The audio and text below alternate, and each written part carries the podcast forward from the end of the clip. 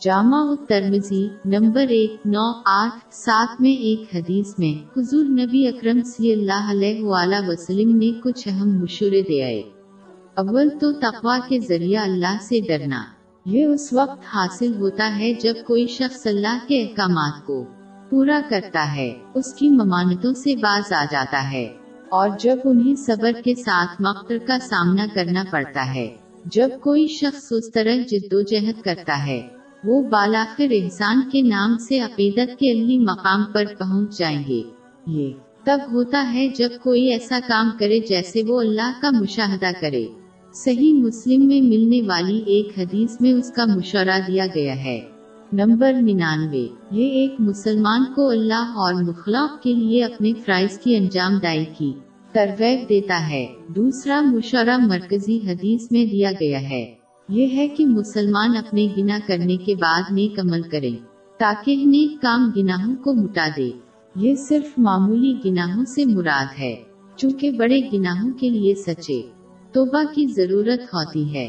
اگر کوئی ان کے نیک عمل میں سچے توبہ میں شامل کرے گا تو اس سے کوئی بھی گنا مٹ جائے گا۔ لیکن بجا طور پر کام کرنے کا ایک حصہ یہ ہے کہ دوبارہ اس گنا کو دہرانے کی کوشش نہ کریں۔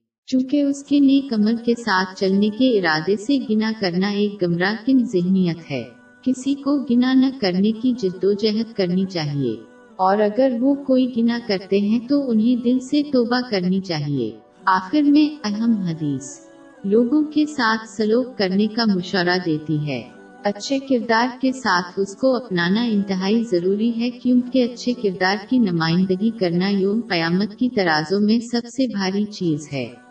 جامع ترمزی نمبر دو سفر سفر تین میں۔ ایک حدیث میں اس کی تصدیق ہے۔ کسی کو حضرت محمد مصطفی صلی اللہ علیہ وآلہ وسلم کے کردار کو سیکھنے اور اس پر عمل پیرا ہو کر اسے اپنانا چاہیے۔ جو اللہ پر اپنے فرائض پورے کرتے ہیں، لیکن پھر بھی دوسروں کے ساتھ بدسلوکی کرتے ہوئے یہ پائے گا کہ قیامت کے دن ان کے نیک مال ان کے متاثرین کو دے جائیں گے۔ اور اگر ضروری ہوا تو ان کے شکار کے گنا ان کو دے جائیں گے۔ اس کی وجہ سے وہ جہن میں پھینک سکتے ہیں۔ صحیح مسلم میں ملنے والی ایک حدیث میں اس کی تنبیہ کی گئی ہے۔ نمبر چھ پانچ، سات، نو۔ سیدھے الفاظ میں ایک مسلمان دوسرے کے ساتھ سلوک کرے۔ بالکل وہ کیسے چاہتے ہیں کہ لوگ ان کے ساتھ سلوک کریں۔